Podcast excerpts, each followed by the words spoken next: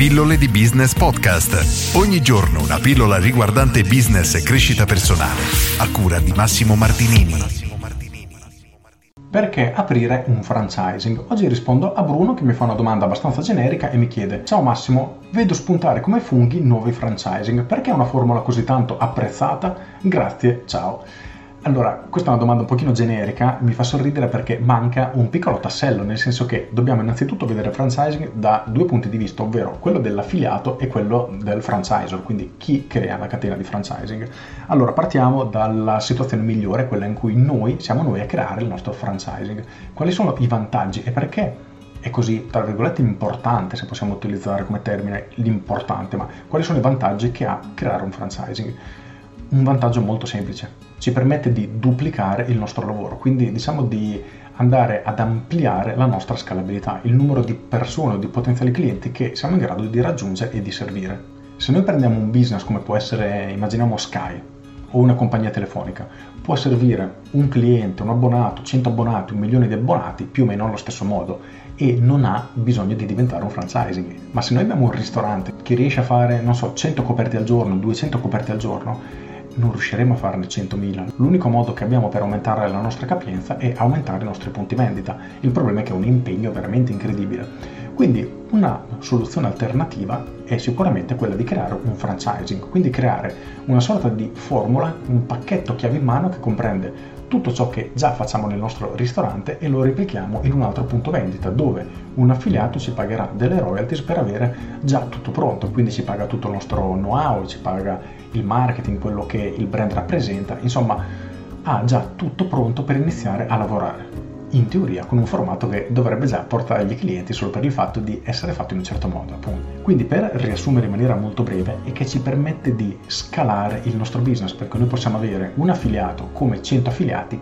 più o meno, qui sottolineo più o meno, con la stessa fatica e quindi invece di concentrarci sul trovare nuovi clienti che vengono a mangiare nel nostro ristorante, cerchiamo affiliati che apriranno nuovi ristoranti. E ci sono franchising che ovviamente sono cresciuti a livelli globali che fanno numeri spaventosi. Prendiamo McDonald's o non so, Pizza Hut, Domino's Pizza e simili solo per restare nel mondo della ristorazione. Però il concetto è proprio questo. Loro sono in grado di ampliare tantissimo il numero di clienti serviti in tutto il mondo grazie all'apertura di nuovi punti vendita tramite la formula del franchising, quindi assolutamente una formula molto molto forte.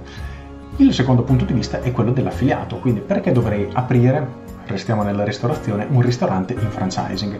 In teoria perché nel momento che io pago la mia fee d'ingresso, quindi chiamiamola la tassa iniziale, e pago poi le royalties, quindi una percentuale sul mio fatturato, avrò a mia disposizione tutta l'esperienza che la catena ha già sviluppato e mi mette a disposizione. In più quello che io consiglio sempre è quello di non affidarsi mai a un franchising che non ha un buon marketing, nel senso che la casa madre deve occuparsi del marketing dell'affiliato, nel senso che se tu apri nella zona che hai deciso, perfetto, come fanno i clienti a sapere che esisti? Non dobbiamo mai dare per scontato che solo per il fatto che esistiamo le persone arriveranno da sole, perché non è così, in più molte persone potrebbero non saperlo.